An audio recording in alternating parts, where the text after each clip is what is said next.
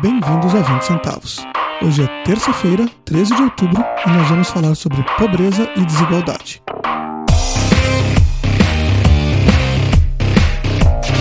Eu sou o Jorge Vasques. Eu sou Solon Brochado.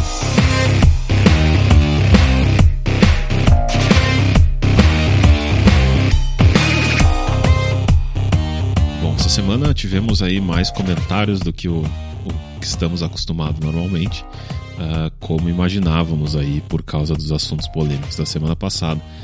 Porém, o primeiro comentário que a gente vai falar hoje aí trazer aqui é um comentário que não é diretamente relacionado a nenhum dos assuntos, nem da semana passada, nem exatamente de algum assunto que a gente tratou em outro podcast.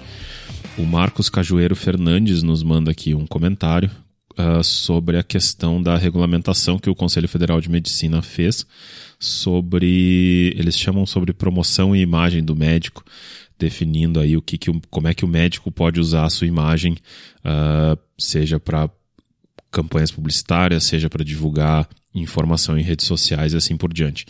Uh, o que ele fala tem dois pontos principais, pelo que eu entendi aqui. Ele nos mandou um link, a gente vai colocar, obviamente, aí no, no post do, do episódio de hoje.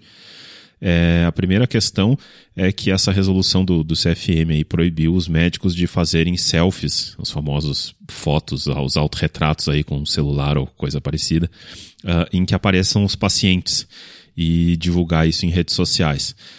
Além disso, eles foram um pouco mais além e determinaram que os médicos que já não podiam antigamente participar de propaganda de remédio, uh, eles não podiam ser aí patrocinadores de certa forma de algum remédio, eles agora não podem patrocinar absolutamente nada. Um médico não pode, enquanto médico, ser aí garoto propaganda de nenhuma marca de nenhum, de nenhum produto. Então, digamos, um médico famoso, um Pitangui ou um Drauzio Varela ou qualquer um desses caras, o Dr. Rei, não podem aparecer como garotos propagandas de nenhuma marca. E aí a pergunta dele, enfim, de, de, desse site que ele nos manda, é até que ponto o CFM tem esse direito, até que ponto o CFM é dono da imagem do médico. Eu não faço ideia das questões 100% legais, eu não sei até onde vai o o poder de fato do CFM, mas eu tendo a concordar com essencialmente toda a todo o ponto deles de que o CFM não deveria poder uh, se meter na imagem do médico nesse nível. Eu acho que tem uma coisa que está por trás da parte das selfies uh, que faz algum sentido uh, e é uma coisa que a gente até já tratou em outros, em outros podcasts, acho que inclusive no anterior, sobre como medicina acaba sempre sendo uma área que é um pouco mais regulamentada, porque as pessoas em geral não gostam de enxergar na medicina uma profissão como qualquer outra, uma profissão onde as pessoas estão preocupadas em ganhar dinheiro e, e, e ser um negócio. A medicina normalmente é tratada como tendo que ser um negócio um pouco mais. É, mais bom samaritano e feito pelo bem das pessoas do que necessariamente pelo dinheiro, então acaba se tendo normalmente um pouco mais de restrições. Acho que os médicos já sabem disso por natureza quando, quando ingressam na profissão, o que não nos impede de discutir essas, essas restrições. Eu acho que tem uma parte que faz sentido. Tem acontecido uma série de abusos, de fato, de médicos tirando fotos de pacientes e compartilhando via WhatsApp com amigos uh, tirando sarro e coisas do tipo, que de fato não é nem aí uma questão da imagem do médico, é uma imagem do paciente que normalmente nem consentiu com isso. Muitas vezes ele está ali numa mesa de cirurgia uh, anestesiado e coisas assim. Então acho que existe uma preocupação do CFM por trás disso, de proteger a profissão como um todo desse tipo de abuso, de acabar aí fazendo as pessoas ficarem ainda mais irritadas com médicos, que é uma profissão que ultimamente não tem sabido, eu diria, tratar muito bem da sua imagem. Mas dentro disso, acho que o CFM vai muito além do que seria razoável. Acho que de fato não tem nenhum sentido que um médico não possa ser garoto propaganda de um produto que nada tem a ver com a medicina, que o Drauzio Varela possa ser garoto propaganda de um tênis ou de, uma camiseta ou qualquer cá, coisa parecida. O, o, doutor Alckmin pode aparecer no programa político do PSDB? Pois é, uma boa pergunta. Acho que ele tem que, vai, vai ter que se retirar, não ser mais médico, não praticar enquanto for político, porque, enfim, não pode ser garoto propaganda de partido político. De fato, acho meio, acho, acho bem absurdo e acho que o interessante é descobrir até que ponto o CFM pode fazer isso e, e tem esse nível de direito.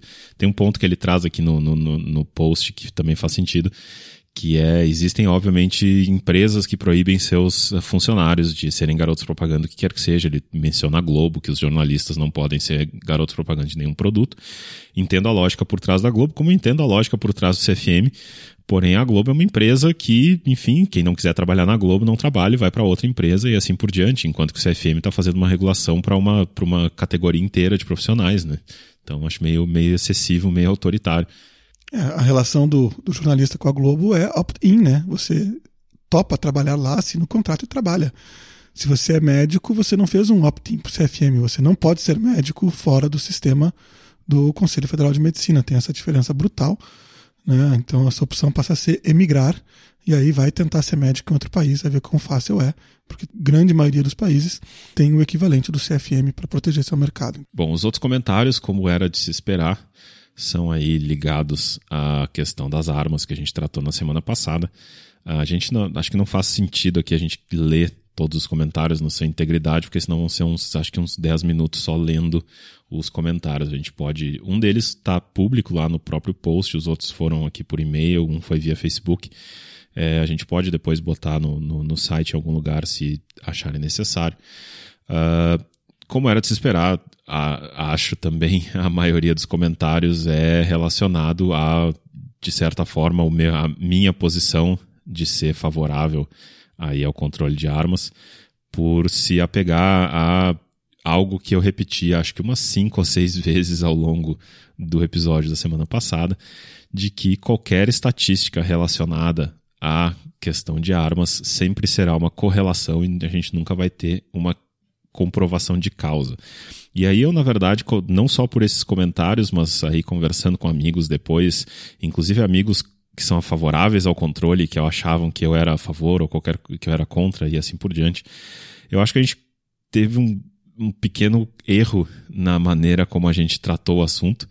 Uh, a gente acabou ficando na, na, numa, numa versão um pouco polêmica que a gente gosta de tentar evitar e acabou ficando a minha opinião versus a opinião do Jorge e a gente discutindo. E ao fazer isso, a gente assumiu uma série de pontos que para a gente já são, de certa forma, conhecidos ou óbvios, porque, enfim, a gente uh, é um assunto que a gente acompanha e nos interessa, mas que talvez tivesse sido muito mais interessante que a gente tratasse desses pontos do que necessariamente por que, que o Jorge é a favor de ser o mais livre possível com armas e eu sou a favor de ter algum nível de controle. Uh, que é exatamente discutir esses pontos, até onde dá para acreditar nessas estatísticas, até que ponto não dá para acreditar nessas estatísticas, e questões de contexto, questões, uh, questões culturais. Acho que tem um ponto, por exemplo, bem interessante, que quase todos comentam. Uh, a gente falou sobre chacinas e como tem um problema sério de chacina, como tem mais de uma chacina por dia nos Estados Unidos, como a gente aqui no Brasil também tem uma série de chacinas. Mas, e aí a gente chama de chacina, se eu não me engano, acho que são é, situações em que morre mais de três pessoas num tiroteio ou algo parecido. Uh, as nossas chacinas, por exemplo, são completamente diferentes das chacinas americanas.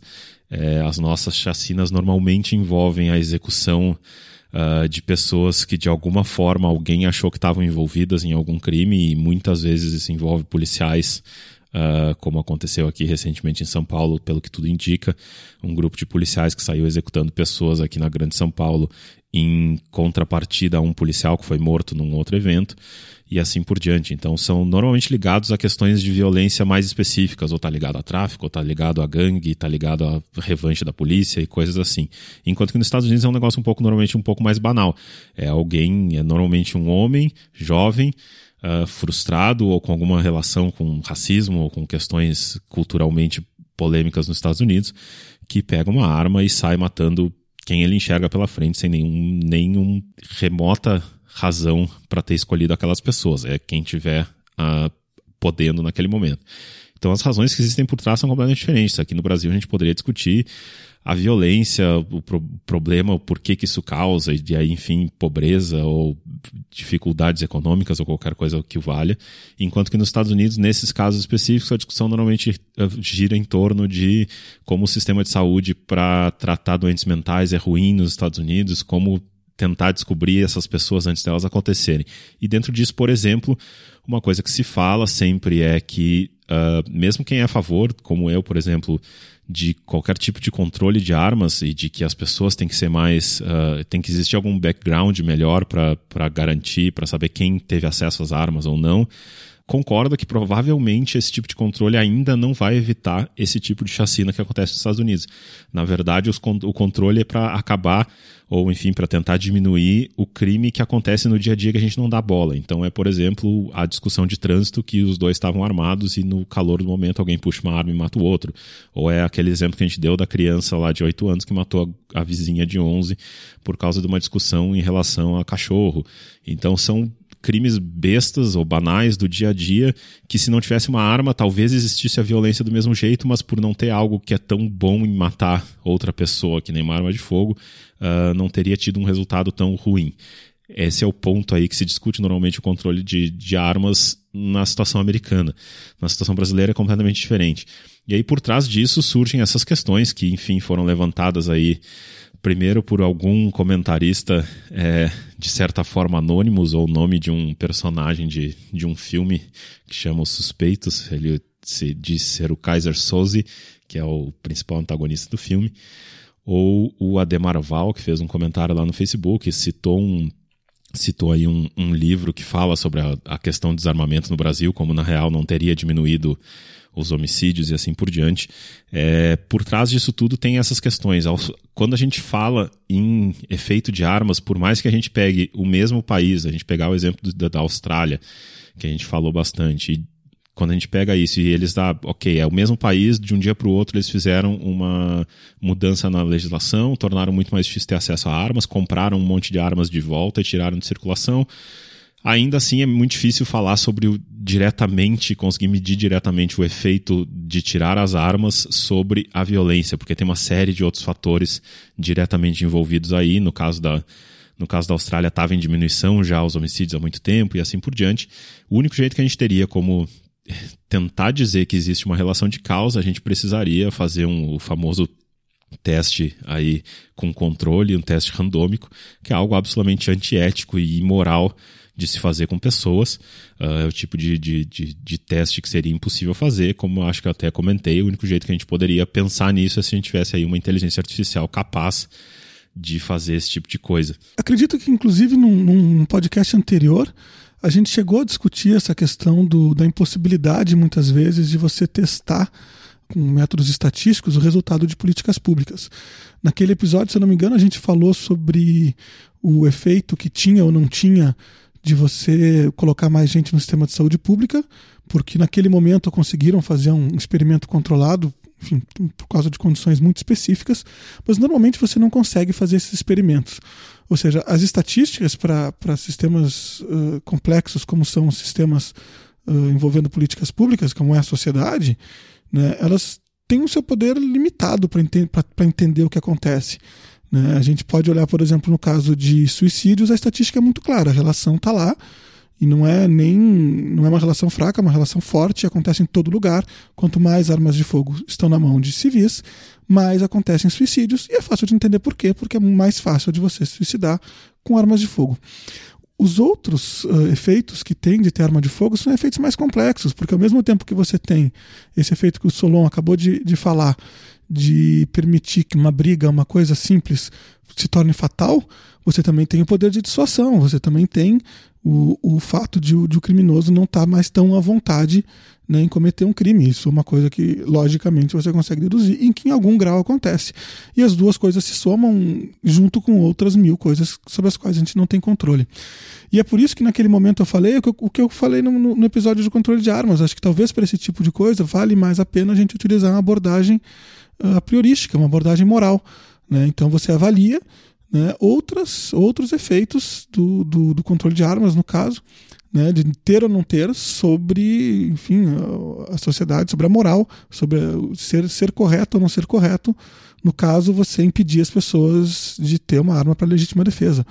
A gente linkou no, no, no, episódio passado, a gente não comentou, um texto que eu achei muito bom do Walter Block, olha ele de novo, volta e meia eu cito ele, né, em que ele, já, ele chega a uma conclusão da seguinte maneira, a questão de controle de armas.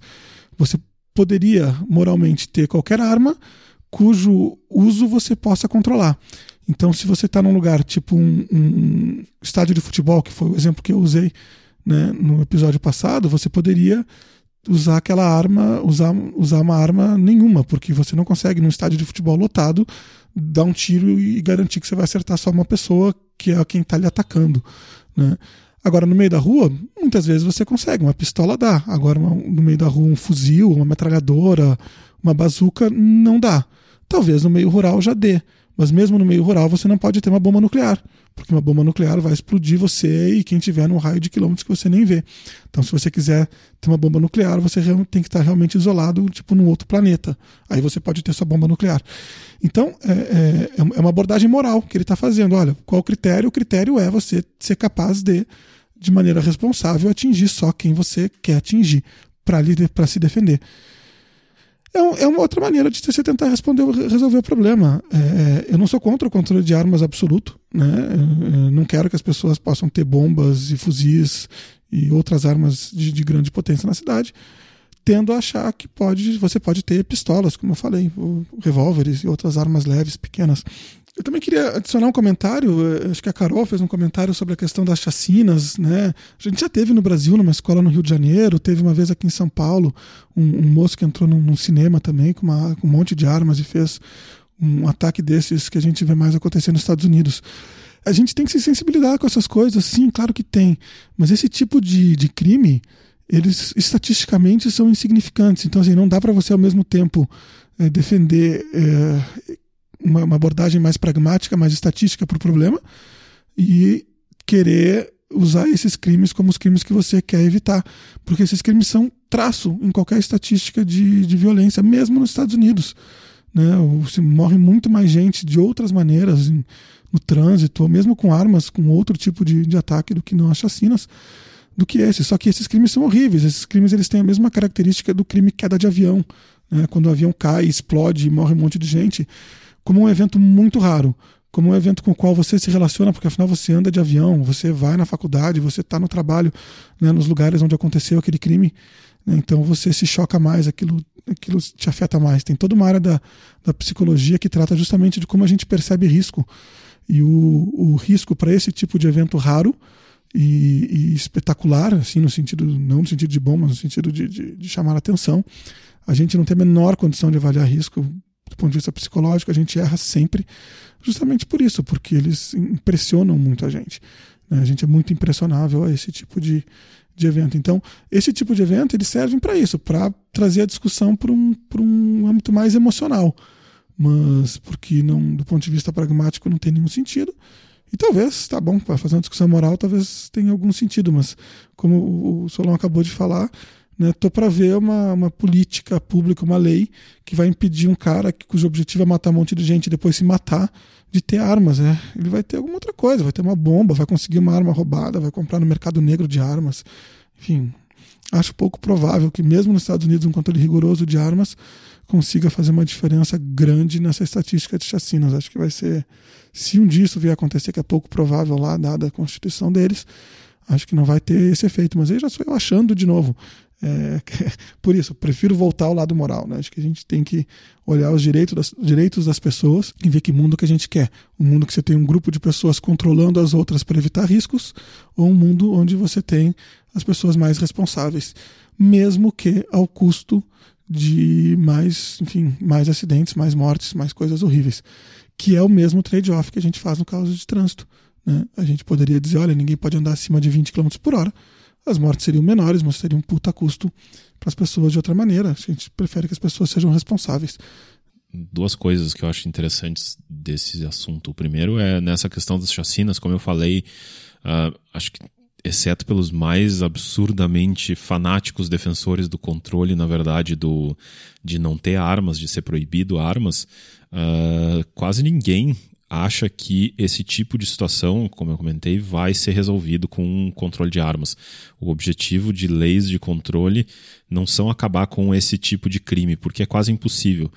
Porque não só por ser estatisticamente muito pequeno, em alguns casos até nem é tão pequeno, talvez, como a gente falou, nos Estados Unidos tem mais de uma por dia, na média, então imagina a quantidade que são, por mais que seja um país de 300 milhões de habitantes. Uh, ainda assim, quem come... é muito difícil saber quem comete esses crimes É, normalmente são pessoas que até aquele momento não teria nenhum ou quase nenhum indicativo estatístico de que aquela pessoa uh, poderia cometer aquele crime. Assim como suicídios, normalmente são crimes uh, pouco ou nada premeditados, é uma coisa de momento, é, um, é um, algo que chega num excesso num momento e gira, parece que vira uma chavezinha e o cara entra nesse, nesse desespero e sai matando. Uh, então, é muito difícil querer resolver esse, esse tipo de crime. A maneira que se fala sobre resolver esse tipo de crime, e aí é uma outra parte desse assunto que eu acho interessante, uh, é a questão da cultura de armas e do quanto se incentiva e se acha importante ter armas e acha legal e, e acha bonito que as pessoas tenham. Uh, a gente chegou, acho que, a comentar na semana passada. Tem países como Israel, por exemplo, que é um país que, embora tenha uma, leis bem estritas de controle de, sobre quem pode e quem não pode ter armas, na prática significa quase todo mundo tem acesso a armas porque todos os homens do país, todos os jovens aí de 18 a 20 e poucos anos servem no exército. Então, enquanto eles estão no exército, eles têm um fuzil, pelo menos em casa. Uh, e mesmo os que saem do exército depois e entram na reserva, vários deles continuam tendo uma arma em casa e, e podem ter porte, coisas assim.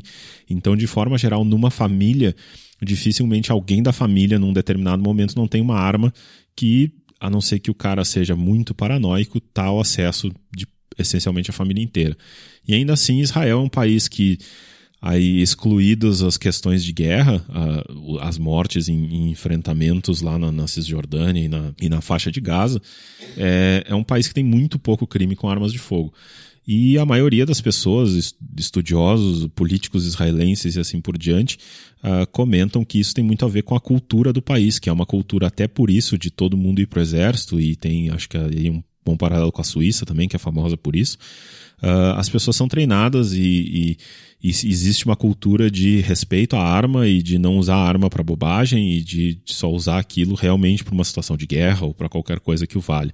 Enquanto que um país como os Estados Unidos é o absoluto contrário. Os Estados Unidos tem uma cultura uh, trigger happy total, de que é legal atirar, é, todo mundo tem que ter arma, tá, enfim, tá na Constituição, como eu falei, acho que é o único país que tem isso previsto na Constituição da forma como é nos Estados Unidos.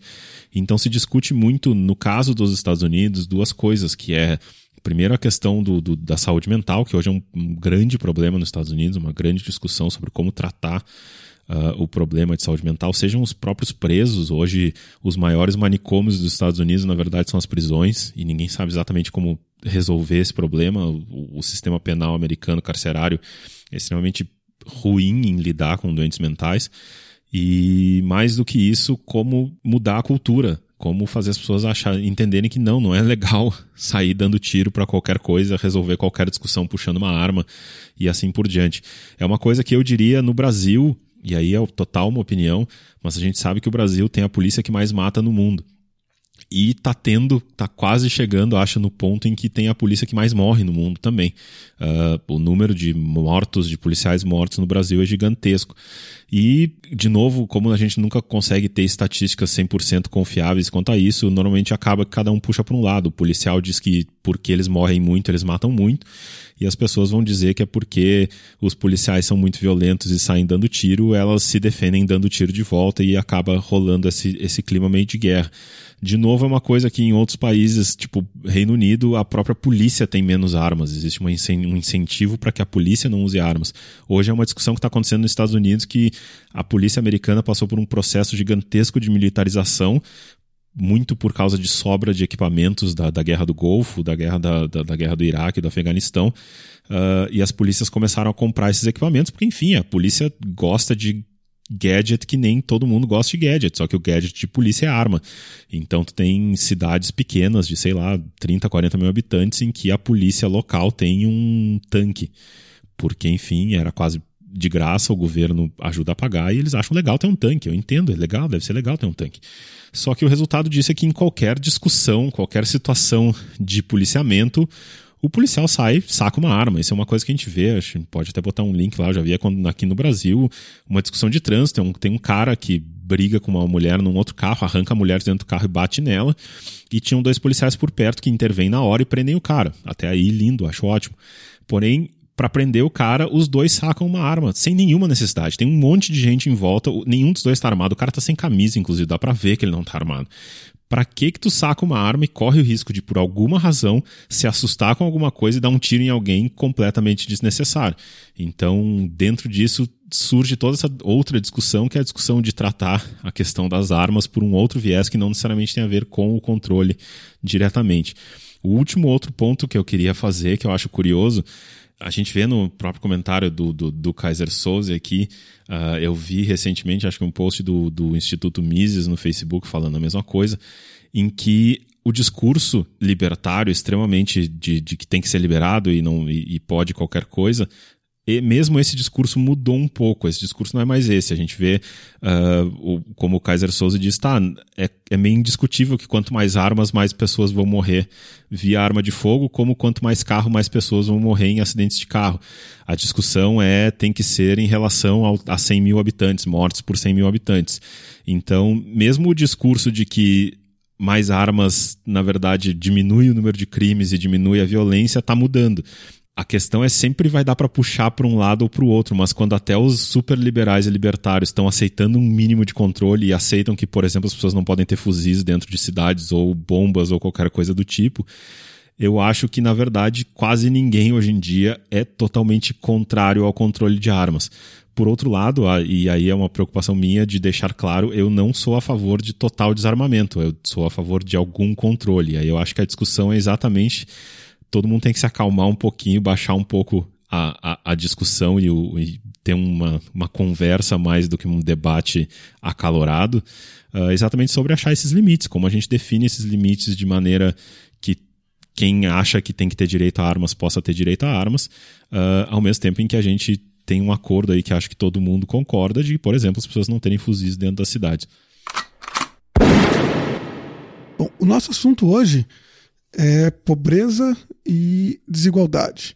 A gente vai tratar desse assunto porque ganhou o prêmio Nobel, ficamos sabendo aí durante o final de semana, um sujeito chamado Angus Deaton, eu não conhecia até agora, ignorância da minha parte, cujo trabalho tem bastante disso, mas uh, o motivo pelo qual ele ganhou é mais o trabalho original dele, que ele é um, um, um econometrista, né, e ele fez todo um trabalho que permite você avaliar enfim, a, a riqueza das pessoas e das nações partindo do indivíduo e não partindo dos agregados, que são o PIB, por exemplo, e outros agregados. Então você sai da microeconomia para chegar em saber se as pessoas, enfim, são estão mais ricas, estão mais pobres, estão mais prósperas ou menos prósperas. Para quem é da área, pelo, pelo visto, está festejando. Ele é um cara realmente eh, bem, bem conhecido por, por, pela qualidade do trabalho. E ele escreveu alguma coisa, mais recentemente, se tornou bem conhecido, por tratar do assunto uh, desigualdade, né? principalmente desigualdade. Né? Uma das coisas que ele chegou à conclusão, quando tratou de desigualdade, é que a ajuda externa que países ricos mandam para países extremamente pobres, hum, principalmente na África, uh, ela acaba fazendo mais mal do que bem. Ela não, não resolve a situação. E aí ele vai tentar, uh, tentar explicar por quê e chega à conclusão de que, olha, melhor não mandar, melhor não fazer isso. A gente sabe que nós fazemos isso com a melhor das intenções, mas não, não, isso não tem tido o resultado desejado. Quando ele fala de desigualdade, ele nota que desigualdade não necessariamente é algo ruim, porque a desigualdade ela é o primeiro resultado de um efeito de crescimento rápido, como foi, por exemplo, a Revolução Industrial como é o que está acontecendo agora na China nos, nos últimos anos, que foram as pessoas saíram do campo e foram para a cidade, foi praticamente uma revolução industrial. Né? E como acontece em qualquer lugar onde você tem uma mudança rápida. É o que acontece, por exemplo, no mundo atual, em que uh, uma economia muito mais de informação e completamente globalizada permite que, que players do mundo inteiro concorram e isso gera um aumento brutal de eficiência, mas isso também gera a concentração dos ganhos na mão dos melhores, estejam eles onde estiverem, talvez ao detrimento dos piores, mas enfim, é outra, é outra discussão, mas gera então essas, essas riquezas concentradas.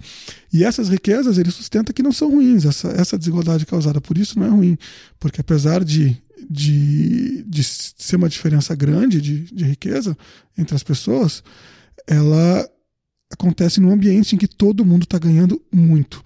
Alguns ganham mais, outros ganham menos, mas todos estão ganhando muito.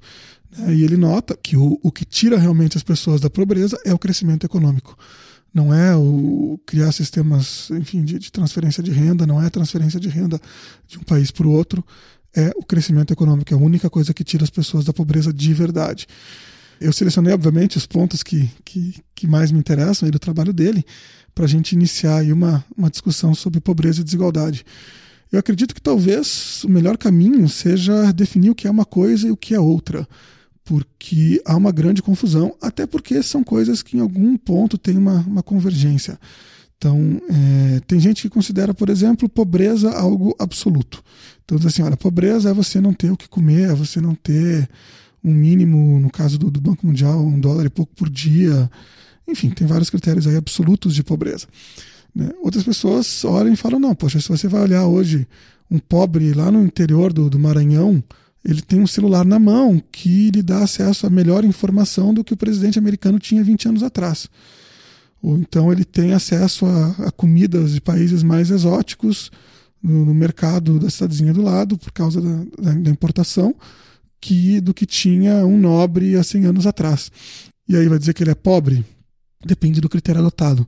Então, sim, ele é pobre para critérios brasileiros, ele é pobre frente a gente, mas também a pobreza é relativa uh, sobre esse outro ponto de vista. Então, como a pobreza pode ser considerada relativa, ela acaba se confundindo também com desigualdade. O outro lado de confusão é quando você diz, não, a causa da pobreza é a desigualdade. Com essa afirmação eu não concordo.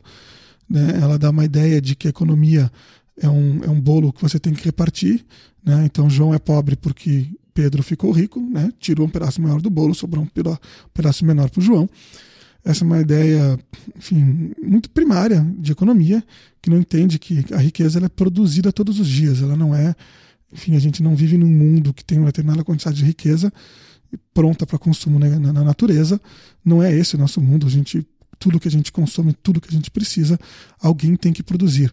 Então a riqueza ela é produzida. E como ela é produzida, né, não, não, não é porque um tem mais que o outro tem menos. Né? Um arranjo como um, acabamos de falar do, do que está passando na China ou de uma revolução industrial, é um arranjo em que está crescendo a desigualdade e está crescendo a riqueza ao mesmo tempo. Então o mundo é mais complexo do que essa afirmação e, e vale aí a, a, entender o que é uma coisa e o que é outra. Bom, é sempre complicado a gente falar de economia em nível muito técnico, como parece ser o, o caso do Angus Deaton. Ele tudo que eu li enfim, sobre o assunto, especialmente eu já tinha lido alguma resenha sobre esse livro dele de 2014, que foi lançado quase junto com o do Piketty, uh, sobre desigualdade. E mas lendo especialmente agora depois aí dele ter dele ter vencido o Nobel ou ganhado o Nobel, ele é um cara extremamente técnico, né? Ele, ele, o que falam que é uma das grandes coisas dele é que ele primeiro desenvolveu uma questão teórica, então ele partiu de um tipo de, de levantamento que são as entrevistas uh, com as pessoas, os household interviews, que era uma coisa que é muito difícil de se medir, é, muito, é, um é dado complicado de, de ser visto de forma completa, de pegar, juntar todos esses dados e tentar tirar alguma informação dali. Ele desenvolveu um, uma lógica teórica para lidar com isso. A partir dessa, dessa parte teórica, ele testou essa, essa parte teórica, viu que funcionava e a partir dos dados dessa aplicação da teoria dele, ele partiu para tentar aplicar isso para melhorar a vida das pessoas. Ele é um cara aí com muita ligação, ele trabalha diretamente com, com o Banco Mundial há muitos anos, pelo que eu entendi, há 20 ou 30 anos, e ele é normalmente considerado uma autoridade em pobreza. Eles são quem determina qual é o nível de pobreza extrema no mundo para determinar quantas pessoas estão dentro ou fora do nível de pobreza. Eles mudaram o cálculo recentemente, aumentaram o nível considerado a linha de pobreza extrema, se eu não me engano é ganhar 1,9 dólares por dia. Quem está abaixo disso está no que eles consideram pobreza extrema. Mesmo com essa mudança, a previsão deles é que até 2030 se consiga acabar com a pobreza extrema no mundo. Uh, a pobreza está diminuindo, acho que há 15 ou 20 anos, de forma inequívoca. E o trabalho do Angus Deaton está diretamente relacionado a esse trabalho do, do, do, Banco Mundial e diretamente relacionado a como medir esse tipo de coisa e como chegar em dados que façam sentido, que se consiga aí com, uh, comparar países completamente diferentes. E ele tem um foco especial dentro desse estudo em pobreza, mais do que desigualdade, nas questões da Índia e da África do Sul.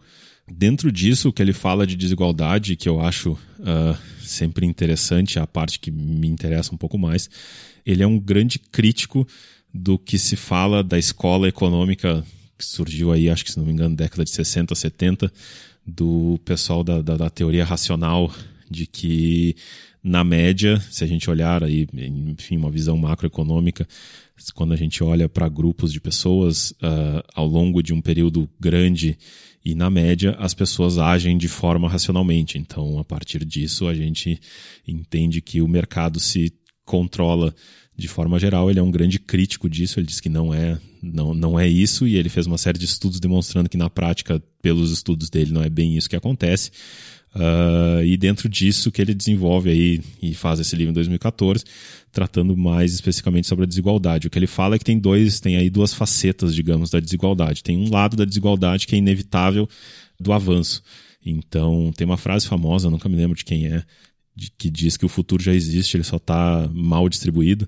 O que ele fala é mais ou menos isso. Quando um país se desenvolve muito, como aconteceu aí, sei lá, com a Revolução Industrial, uh, nos países que a gente hoje considera desenvolvidos, ou como está acontecendo agora com Índia e China, quando se tem esse avanço, esse desenvolvimento rápido, esse desenvolvimento é completamente mal distribuído. Então vão ter pessoas que vão ficar muito ricas uh, e vão ter pessoas que vão ficar mais ricas, mas muito menos em comparação do que esses que ficaram muito ricos.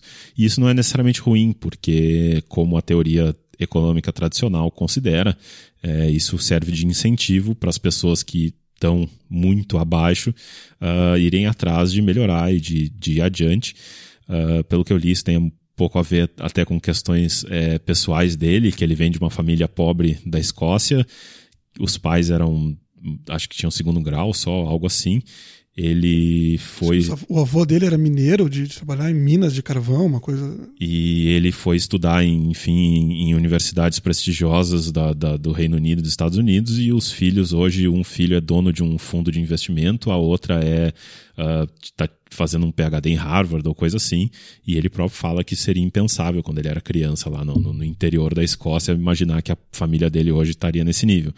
Uh, o outro lado que ele fala, que é um lado que eu concordo bastante quando se, se entra nessa discussão, e na hora em que a gente aí uh, renuncia um pouco à ideia de que o mercado funciona de forma totalmente racional, é que quando se tem muita desigualdade, por mais que economicamente possa parecer que isso só não afeta nada e só vai gerar um incentivo uh, para quem está mais embaixo tentar ficar mais acima, uh, isso causa problemas políticos.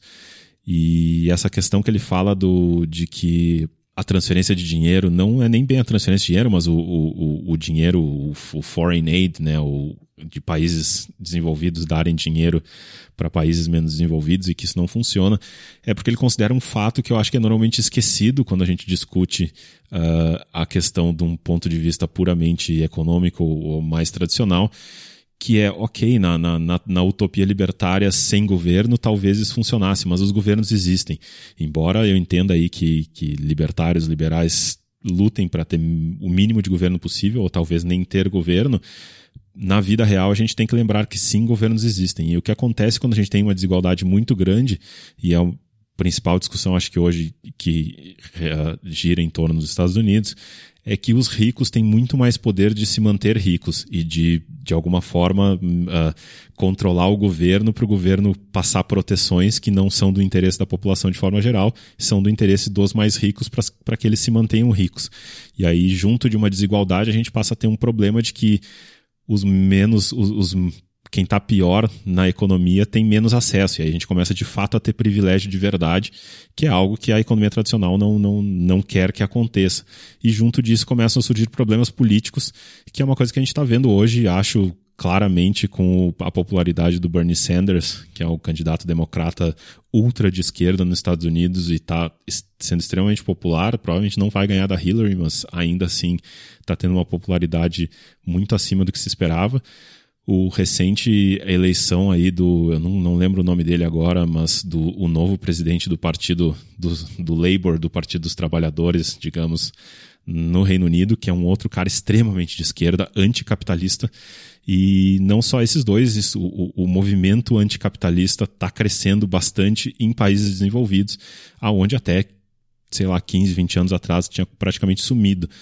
Por causa disso, as pessoas não se sentem bem com a situação de desigualdade. E o Angus Deaton fala muito sobre isso, sobre como, em certo nível, especialmente em países mais desenvolvidos como os Estados Unidos, embora tu esteja tirando as pessoas da pobreza e, na média, a população toda esteja mais rica, tendo uma desigualdade excessiva, isso causa instabilidades políticas que são bem perigosas e de alguma forma se devia uh, levar isso um pouco mais a sério e tentar achar maneiras de lidar com isso.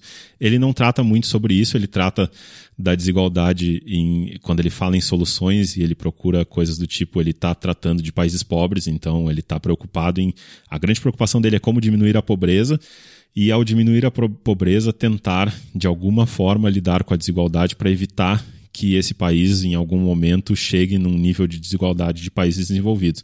Mas, ao contrário do Piketty, ele não chega aí a sugerir maneiras de os países desenvolvidos lidarem com essa desigualdade, ele só chama atenção para o perigo que isso causa aí de instabilidades políticas. Ela tem bastante coisa para falar aí de desigualdade. Primeiro, a desigualdade ela, ela age numa, numa área da gente bastante primitiva. Tem uma experiência que a gente que, que é feita com macacos. Eu vou tentar botar o vídeo aí nos links em que você pega um macaco e começa a dar pepinos para o macaco. Pepino é uma comida que o macaco adora, para quem não sabe, ele gosta muito de pepino. Então você começa a dar pepino para ele assim que ele faz um, um, truquezinho lá, uma brincadeira, bate numa coisa e tal, ele ganha um pepino. Então ele faz a brincadeirinha, ganha um pepino. A brincadeirinha ganha um pepino. E ele está lá feliz da vida. De repente, do lado dele, coloca um outro macaco que faz a mesma brincadeirinha e ganha uma uva que os macacos, apesar de gostarem muito de pepino, eles preferem as uvas. As uvas são uma iguaria para os macacos. Então, o macaco de um lado faz a mesma brincadeirinha, ganha uma uva, aí você vai para o outro, faz a brincadeirinha, dá um pepino, ele fica meio esquisito, come o pepino. Brincadeirinha do outro, uva, brincadeirinha para o primeiro, pega o pepino, joga o pepino no chão e começa a bater na jaula. Que história é essa de pepino? Brincadeirinha para o outro, uva, brincadeirinha para o pepino. Ele só falta que ele, se pudesse matar o pesquisador, matava. Ele pula na jaula, briga, quer jogar o pepino na cabeça do cara, tipo, enfia este pepino no seu. Porque ele tá vendo o outro do lado. Ele gostava do pepino. Não tem nada a ver com ele a questão do, do, do sentimento de raiva que ele tá tendo. Ele tá sentindo aquele sentimento de injustiça que a gente sente quando vê alguém que a gente normalmente não vê a história inteira. Né? Esse macaco não sabe se o macaco tá do lado dele antes disso não fez um truque muito mais complexo para o pesquisador e, portanto, está ganhando a uva. Ele não está vendo isso. Ele está vendo que ele está fazendo o mesmo truque naquele momento e está ganhando pepino. E a gente é muito assim. Né? A gente tenta não ser, né? a gente tenta suprimir esse sentimento que a gente chama de inveja, que ninguém acha bonito, mas a gente tem ele dentro de nós. Né? Quem tem filho sabe muito bem como é que é. Quem tem mais de um, né? esse sentimento de ciúmes terrível de uma criança pela outra, é uma coisa que, à medida que a gente cresce, a gente vai tentando suprimir não dá para ignorar esse sentimento. Acho que é meio, meio utópico você querer é, imaginar uma sociedade onde esse sentimento não exista. Isso é uma coisa para ter na cabeça. Seja, a desigualdade gera esse sentimento negativo né, de quem está do lado ruim da desigualdade. Por outro lado, você falou essa questão do, do, da captura política né, e do, das instabilidades. Né? A gente tem que entender, a gente olha, por exemplo, no Brasil. Né? O Brasil é um país extremamente desigual e mesmo assim, nas últimas eleições presidenciais todas, o partido que foi eleito é o partido mais esquerda, que tem uma identificação talvez popular maior. E mesmo assim, toda a desigualdade brasileira não, talvez não tenha tido essa, essa captura. Ou então você possa dizer, não, eles foram capturados por Marcelo Odebrecht e, e outros, outros aí condenados do tipo, né, outros que não são bem empresários. O que, que acontece? Né? Acontece quando você tem um, um governo grande demais, você tem uma série de oportunidades para fazer aquilo que os taxistas estão tentando fazer aqui em São Paulo, e no Rio, e no mundo inteiro contra o Uber, que é um pequeno grupo se cotizar para conseguir passar uma lei que vai lhe garantir um privilégio. É a mesma coisa que o Modebrecht faz da vida, né? O Modebrecht da vida faz com o governo. Né? O governo é muito grande, tem muito poder, tem, tem o direito discricionário de atingir a vida de todo mundo. Então, nesse ambiente, né, é claro que você olha para um cara, né, tipo esses empreiteiros que estão presos, e fala: Poxa, empresário bandido, esses caras, o dinheiro deles é, é injusto. É claro que a riqueza deles causa essa, essa, essa dor na gente que está trabalhando duro e fazendo tudo certo. É claro que causa. Né? É bem diferente do, de você olhar a riqueza de um cara tipo o, o, Bill Gates, tipo Steve Jobs, que são pessoas que ficaram ricas por melhorar a vida de todo mundo. Pega o Bill Gates, por exemplo. Né? O cara, independentemente da, da do que ele está fazendo hoje de, de altruísmo, né? ele ficou multibilionário por melhorar a vida das pessoas. Né? Quem não usa no seu trabalho hoje um produto feito pelo Bill Gates? A maioria das pessoas usa. É o sistema operacional, é o, é o, é o Word, é o, é o Excel, o PowerPoint. Essas coisas transformaram a vida das pessoas. Muito mais do que aquela quantidade de dinheiro que você deu para ele em troca. Ele é uma pessoa que está sendo recompensada por ter, né, enfim, construído aquela organização enorme chamada Microsoft, que mudou a vida das pessoas para sempre. É uma fortuna, fortuna para lá de justa. Ele não precisa dar nada para ninguém de volta na forma de altruísmo para ser uma pessoa ótima. Tá, e essa é a recompensa que ele teve. Só que olha a diferença: o Bill Gates não passou nenhuma lei especial para conseguir uma vantagem. O Bill Gates não se utilizou de, de, de, barganha legislativa, de lobby, de coisa. Né? Inclusive a Microsoft foi vítima de um, de um, de um processo né, na, na, Europa e outro nos Estados Unidos contra um suposto monopólio. E agora estão aí, atrás da Apple, muito atrás. Né? Grande monopólio que a gente tem que entender assim, é, qual é o contexto que essas fortunas são, são, são, são ganhas e qual o contexto que essa desigualdade é criada. Se é um contexto de, de justiça, se é um contexto de, de você receber pelo seu traba pelo trabalho realizado, por ter mudado a vida das pessoas, Ninguém fica chateado. Ninguém fica chateado que um jogador de futebol é, é, rico. Se é um jogador de futebol que ganhou do seu time, que foi lá, que conseguiu fazer o gol e fez seu time que não ganhava um campeonato há muitos anos ser o campeão. Você está feliz da vida, você quer pagar o máximo possível para ele, você quer que seu ingresso vá, na, vá cair na mão dele. Não tem nada de errado com isso. Não tem nada de errado com isso. Isso é a coisa boa. Né? O ruim da desigualdade é quando ela é atingida por alguma coisa que não está não, não tá a seu alcance. Né? Pô, eu não, eu, não, tenho poder de lobby, eu não tenho poder das armas do governo, eu não posso fazer leis que nem o cara da empreiteira está podendo fazer. E aí que gera esse, esse ressentimento, e aí que gera essa associação indevida que a gente tem no Brasil, por exemplo, entre a fortuna e o roubo. Né? Como no Brasil vige um, muito mais do que em outros países aquilo que a gente chama de capitalismo de compadres, né? que de capitalismo não tem nada, né, um sistema de, de, de, quase que de opressão, eu diria, né, porque é o governo aparelhado né, por, por supostos ricos aí de gente que não está fazendo por merecer, né, que não está no livre mercado fazendo um bem para as demais pessoas e por isso sendo recompensadas. Aí é um tipo de desigualdade diferente. Aí sim é um tipo de desigualdade problemática. Só que esse tipo de desigualdade, e aí olha o paradoxo, ele não pode ser resolvido por mais governo. Ele tem que ser resolvido com menos governo. O governo é o mecanismo de criação dessa desigualdade. E sempre é, sempre está por trás dessas desigualdades terríveis, essas desigualdades sistêmicas, essas desigualdades intransponíveis, está sempre a mão pesada do governo. Né? E aí não pode ser para o governo que você vai correr para a solução. Não, não faz nenhum sentido. Deixa eu tentar organizar um, um, raciocínio aqui que não é exatamente simples. Eu acho que tem alguns pontos nessa história que normalmente se mistura uh, e que eu acho que não, não devem ser misturados e que acho que é um pouco até do, pelo que eu entendi, do que o Angus Deaton fala uh, quando ele trata desses assuntos. Um primeiro problema, e acho que é um problema típico na discussão no Brasil entre muita gente, que é a gente tratar o Brasil como sendo os Estados Unidos. É, um caso clássico disso são as pessoas que ficam indignadas que a classe, o que a gente chama de classe média no Brasil, é quem ganha, se não me engano, a renda média per capita é algo como 400 ou 500 reais, se não me engano, é considerado classe média no Brasil, é menos que o salário mínimo.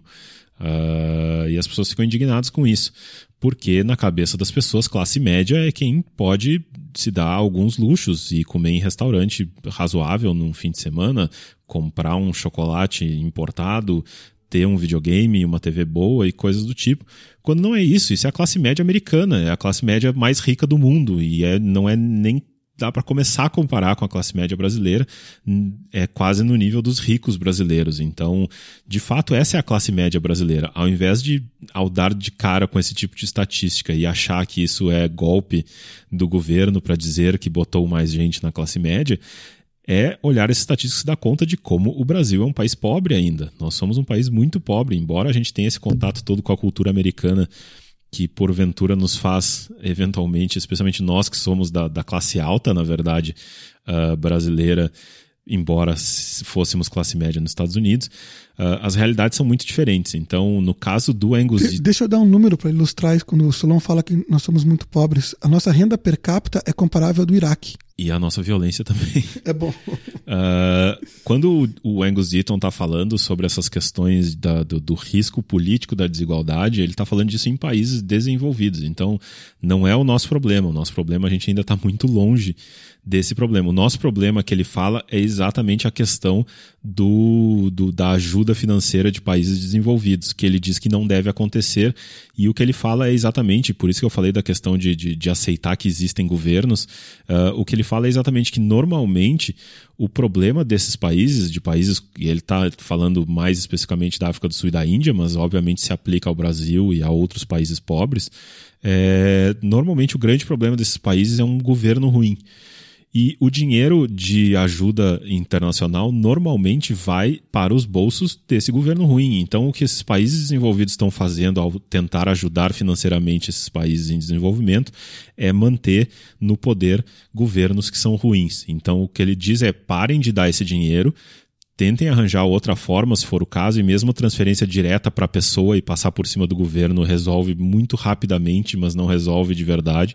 O que ele diz é desenvolvam outras maneiras, porque essa maneira, na verdade, vocês estão piorando o problema, vocês não estão ajudando. Para ilustrar isso, vamos pegar uma situação bem brasileira: é a transferência de renda para o Nordeste via aqueles programas tipo a Sudene. O, o, durante anos existiu a Sudene, acabou sendo fechada, depois reaberta, e tudo que ela fez foi enriquecer né? No, no Maranhão, por exemplo, a família Sarney. Né, em outros lugares, né, outros coronéis importantes políticos do Nordeste. Então é, é o mesmo efeito né, no, no, cenário internacional e não no cenário nacional. Por outro lado, e acho que talvez para alguns já, já fique óbvio a partir desse comentário, ele é um grande defensor do, do livre mercado ele, ele diz que, ao contrário do, do que muita gente previa, aí, os, os, mais pessimistas, sei lá, na década de 80, previam que a essa altura o mundo já ia ter gente demais, e a gente ia ter acabado com o petróleo, ia estar tá morrendo um monte de gente de fome, um monte de gente de doenças horrorosas. E na verdade o que aconteceu foi exatamente o contrário. A, a, a pobreza está diminuindo de forma geral no mundo, Obviamente ainda existem bolsões, existem lugares onde isso piora, especialmente na África, o, o, África subsaariana, que acho que é a, a, parte menos desenvolvida ainda do mundo, e ainda tem uma série de problemas com grandes epidemias e coisas assim. Mas no mundo, de forma geral, é, o mundo se desenvolveu, a, a, expectativa de vida aumentou, não só a expectativa de vida aumentou na média, que normalmente acontece porque diminui a, a mortandade infantil, mas de fato as pessoas passada a época de, de da, da, da, mortandade infantil, elas realmente estão vivendo cada vez mais. Uh, então a qualidade de vida está melhorando, a, a, a, expectativa de vida está melhorando, a pobreza está diminuindo.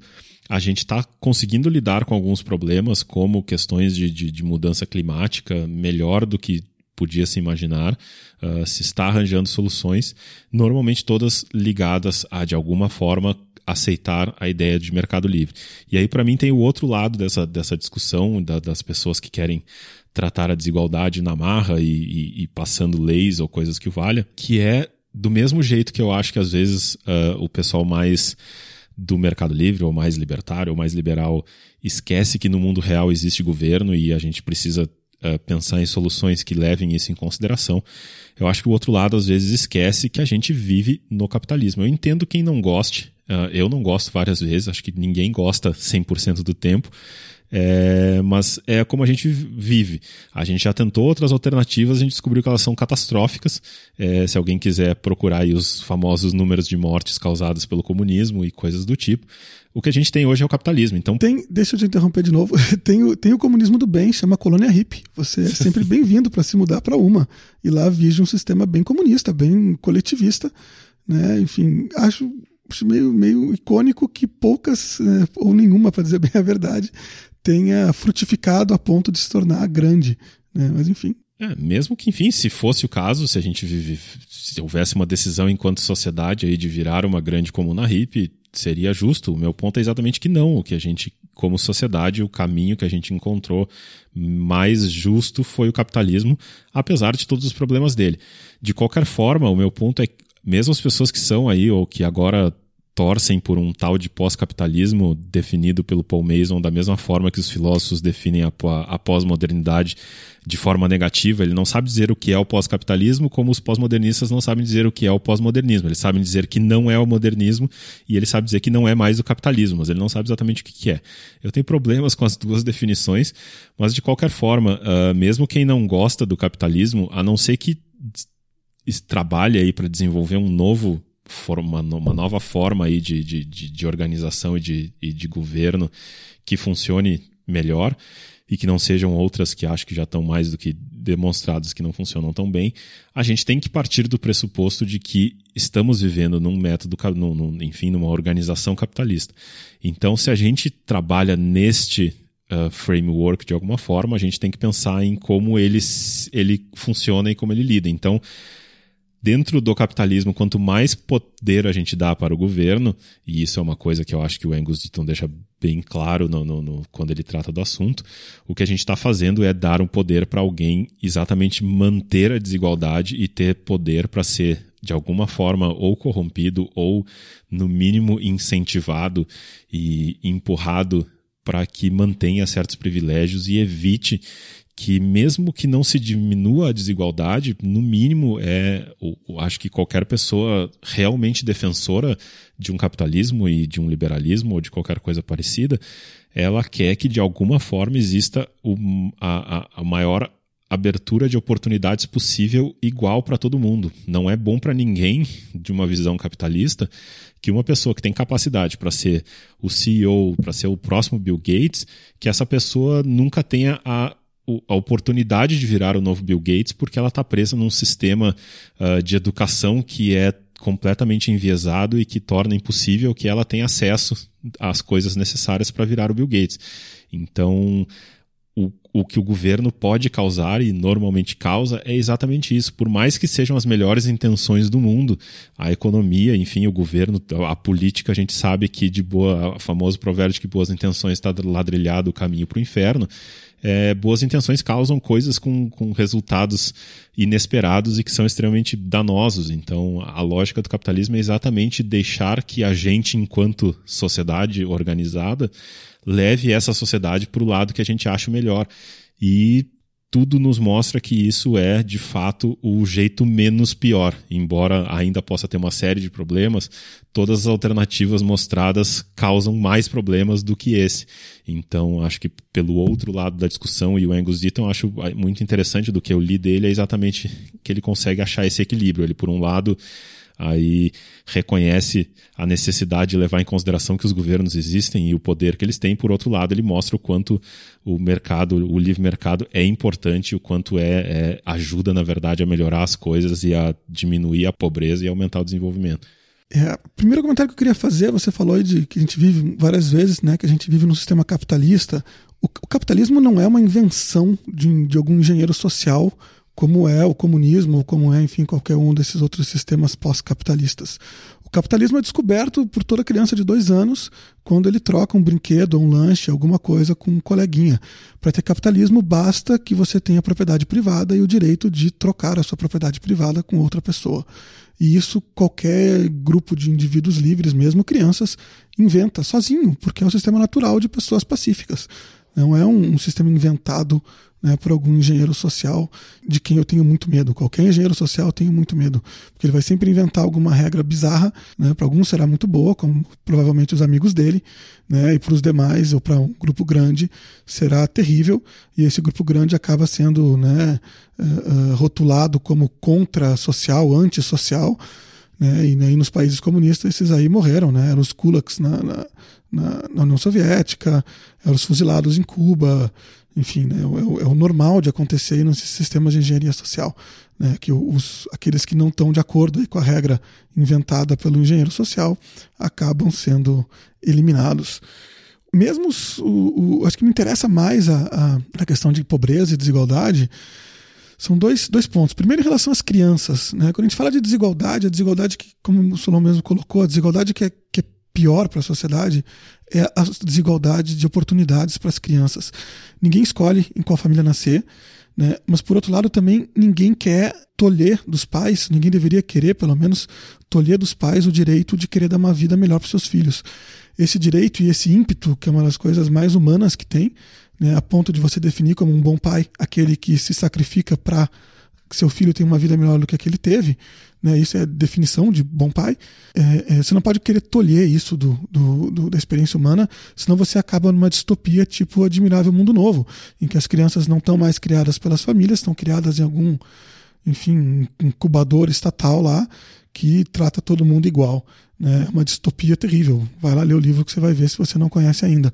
Ou, se quiser um exemplo da vida real, assista ao documentário chamado Going Clear. Não sei se já teve um lançamento no Brasil, mas deve ter legendas facilmente encontráveis, que é um documentário produzido pela HBO sobre a Igreja da Cientologia. E os cientólogos, os filhos dos principais, tem uma área principal da, da, da cientologia, que são os grandes, os grandes uh, executivos, digamos, é meio estranho como eles se dividem, uh, que é a tal da Sea Organization. E quem faz parte dessa parte da cientologia, quando tem filhos, uh, esses filhos são separados dos pais e são criados dentro de uma escola completamente separado dos, dos, pais e dos adultos, uh, onde eles aprendem todos os, os, ensinamentos dentro da lógica cientóloga. Ao mesmo tempo, né, a gente não quer tirar isso dos pais, mas ao mesmo tempo também a gente não quer que alguém que teve o azar de nascer numa família mais pobre, com menos educação, com pessoas não tão bem intencionadas, que não amam seus filhos tanto quanto a gente acharia legal que eles amassem. A gente não acha bom, né? ninguém acha bom que essas crianças, enfim, não, não tenham as chances na vida, não tenham oportunidades. E esse é o grande ponto, né? Como é que a gente resolve isso? Né? Eu sei que no, o jeito que se faz no Brasil, que é tirando o dinheiro de todo mundo à força, mandando para Brasília e depois voltando um pouco para os municípios e tal, para tentar dar uma educação para todos, esse jeito não funciona. Esse jeito gera mais mal do que gera de, de, de, de bem. Então, o jeito que eu consigo enxergar disso é um jeito mais comunitário. É uma maneira de as pequenas comunidades decidirem aí o que é um padrão mínimo e aqueles pais que não quiserem, não puderem dar um padrão mínimo aí para os seus filhos, essa comunidade intervir ou ajudar esses pais, né, de alguma maneira, se os pais quiserem ajudá-los, né, para que todas as crianças tenham aí oportunidades mínimas. Acho o utópico ou distópico querer que todo mundo vai ter oportunidade igual, né? Uh, uh, as pessoas são diferentes, todo mundo é diferente uma pessoa da outra, né? Mesmo que seja é, é, em, em, coisas completamente benignas, né? Então, aqui eu tenho uma visão de mundo, o Solon tem uma visão de mundo um pouco diferente, né? Pode ser que daqui a que os meus filhos e os filhos que, que ele vier a ter, uh, por estarem expostos à minha visão de mundo ou estarem expostos à visão de mundo dele, tenham uma vida melhor, porque um de nós estava mais certo que o outro. A gente não tem como saber isso hoje, se tivesse, a gente não estava aqui discutindo. Mais mas... adaptados, pelo menos. É, então, os filhos crescidos aqui ou acolá tenham mais chance. Foi um exemplo prosaico, mas assim como essas pequenas diferenças, existem muitas. Pode ser que ser religioso seja bom, pode ser que seja ruim, pode ser que ser criado numa família mais conservadora seja bom, pode ser que seja ruim, pode ser que seja que ser criado numa família que dá muito valor à música seja bom, numa família que dá muito valor ao esporte seja melhor, numa família que dá muito valor à, à filosofia clássica seja melhor, não sei. Né? E vai depender do mundo que a gente não vive ainda. Então, é, é mesmo em condições ideais, vai ter desigualdade, vai ter, por, por causa das diferenças das pessoas, vai ter desigualdade de oportunidade entre as crianças. Claro que eu já estou na margem, né? A gente, enfim, renuncia a querer acabar com essa desigualdade e tem que se focar nas desigualdades tremendas, que é a criança que não consegue aprender porque não tem o que comer. Né? Aí entra um outro fator que vale até para adulto, a meu ver, que é a questão da solidariedade humana. Ninguém quer, nem, nem o mais hardcore libertário, viver numa sociedade em que você está convivendo com pessoas que estão morrendo de fome, que estão morrendo de doenças facilmente curáveis, que estão, enfim, passando necessidades horríveis. Né? Ah, um senso de comunidade humano não permite que isso aconteça, não quer que isso aconteça. Né? Tanto é que a gente vota no mundo inteiro consistentemente em, em, governos que oferecem cada vez mais ajuda, cada vez mais, né? enfim, altruísmo público, que de altruísmo não tem nada, porque ele com dinheiro tirado à força. Né? E aí, o, o, qual a solução para isso? Bom, a solução para isso é as pessoas se ajudarem na sua comunidade, e elas fazem isso. Quanto menos governo tiver, mais ajuda tem. E aí tem, tem evidência empírica, evidência estatística, que quanto mais o governo toma para si né, a, a, a função de exclusivamente prover saúde, prover educação, prover, enfim, essas coisas todas que a gente associa com o estado de bem-estar social, quanto mais o governo toma para si, menos a sociedade tem uh, enfim, organizações altruísticas, menos as pessoas doam seu tempo, seu dinheiro para ajudar o próximo. O governo já está tomando de minha força e está fazendo porque raios eu vou ter que fazer isso, né? E aí você acaba esse governo grandalhão que quer se, se seu bem, fazer o bem-estar social acaba inibindo o altruísmo nas pessoas, acaba inibindo, inibindo esse sentimento que é considerado nobre. Né? De maneira geral, em qualquer cultura, o altruísmo é considerado relativamente nobre. Acho que né, só para finalizar aqui, estamos chegando no nosso limite de tempo.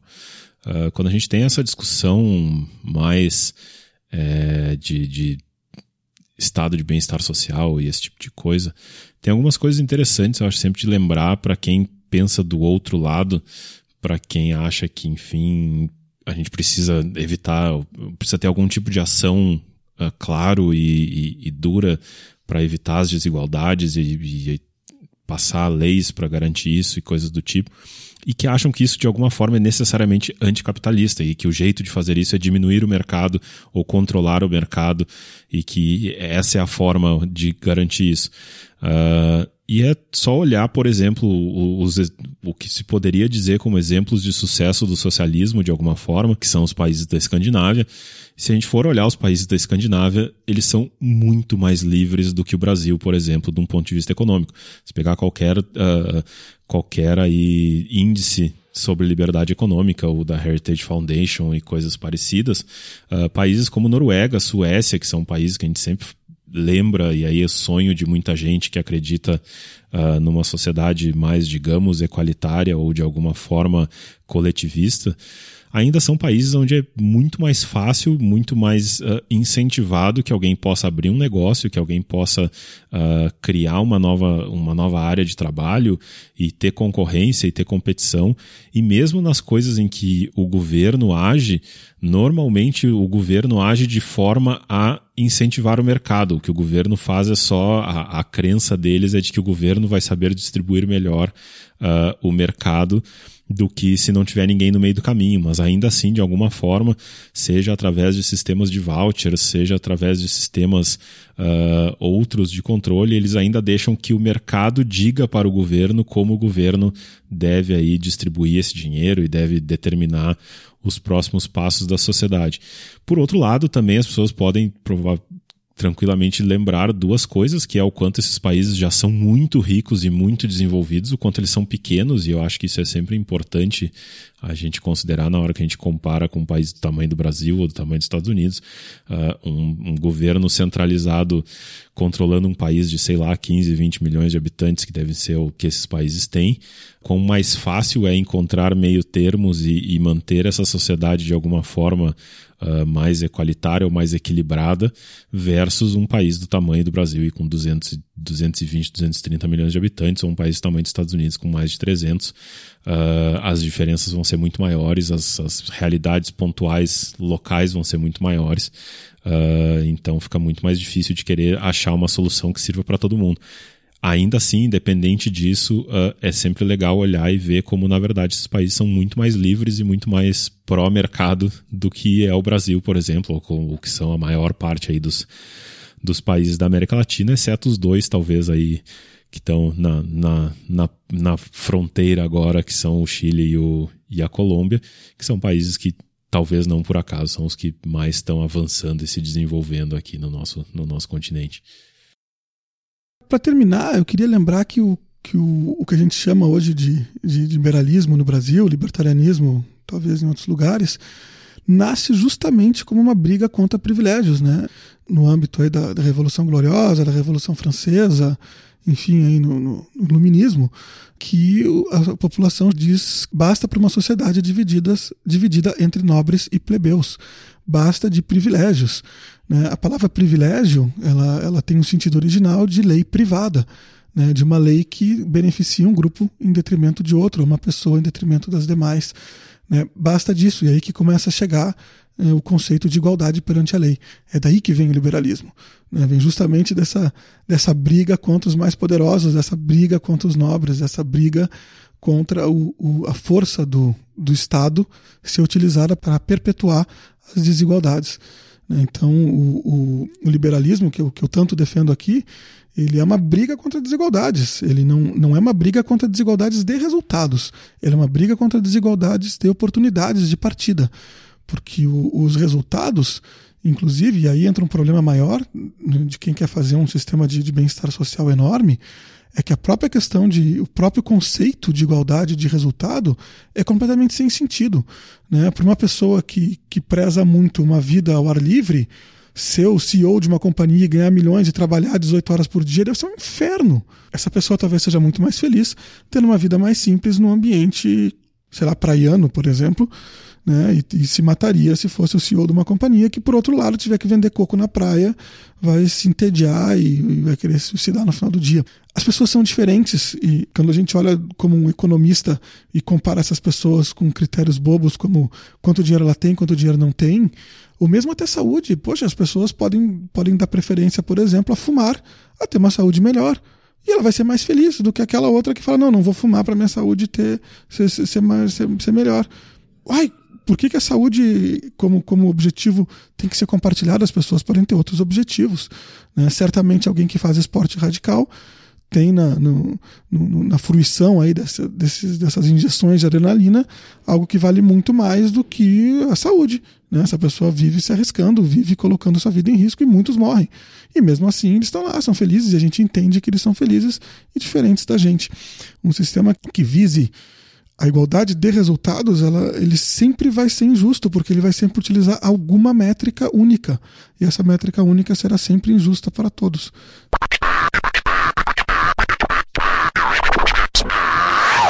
Pela última vez, porque já estamos ah, às vésperas aí do evento, fica o convite para vocês participarem do Fórum Liberdade e Democracia aqui em São Paulo, que vai acontecer na segunda-feira próxima, dia 19. É, vão ter aí grandes nomes participando. O David Friedman já está no Brasil. Teremos também a guatemalteca Glória Alvarez, que é uma radialista é, no seu país e que está muito famosa por, por divulgar aí o, o, o discurso antipopulismo.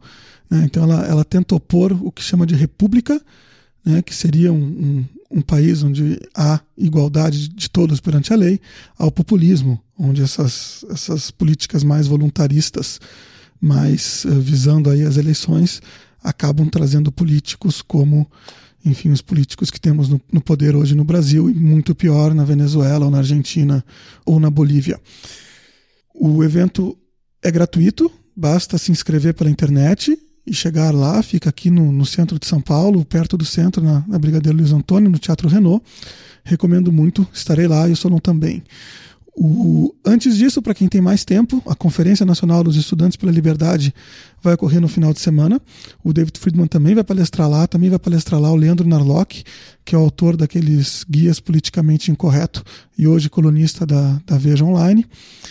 E vai ser também um, um belo de um evento para quem quiser discutir essas coisas que o Solon e eu discutimos aqui com um público maior aí num, num, num ambiente mais descontraído. Para quem quiser conhecer o que pensam o Pockman, que foi presidente do IPEA, o Stedili, o Celso Amorim, que foi nosso ministro de Relações Exteriores durante o governo Lula, ou mesmo o prefeito Haddad sobre desigualdade, vai ter também um evento sobre o qual não vou fazer nenhum juízo de valor, na PUC, aqui em São Paulo, que começa na segunda-feira, dia 19, que vai a semana inteira, com nomes tipo esses. Bom, mais uma semana, ficamos por aqui.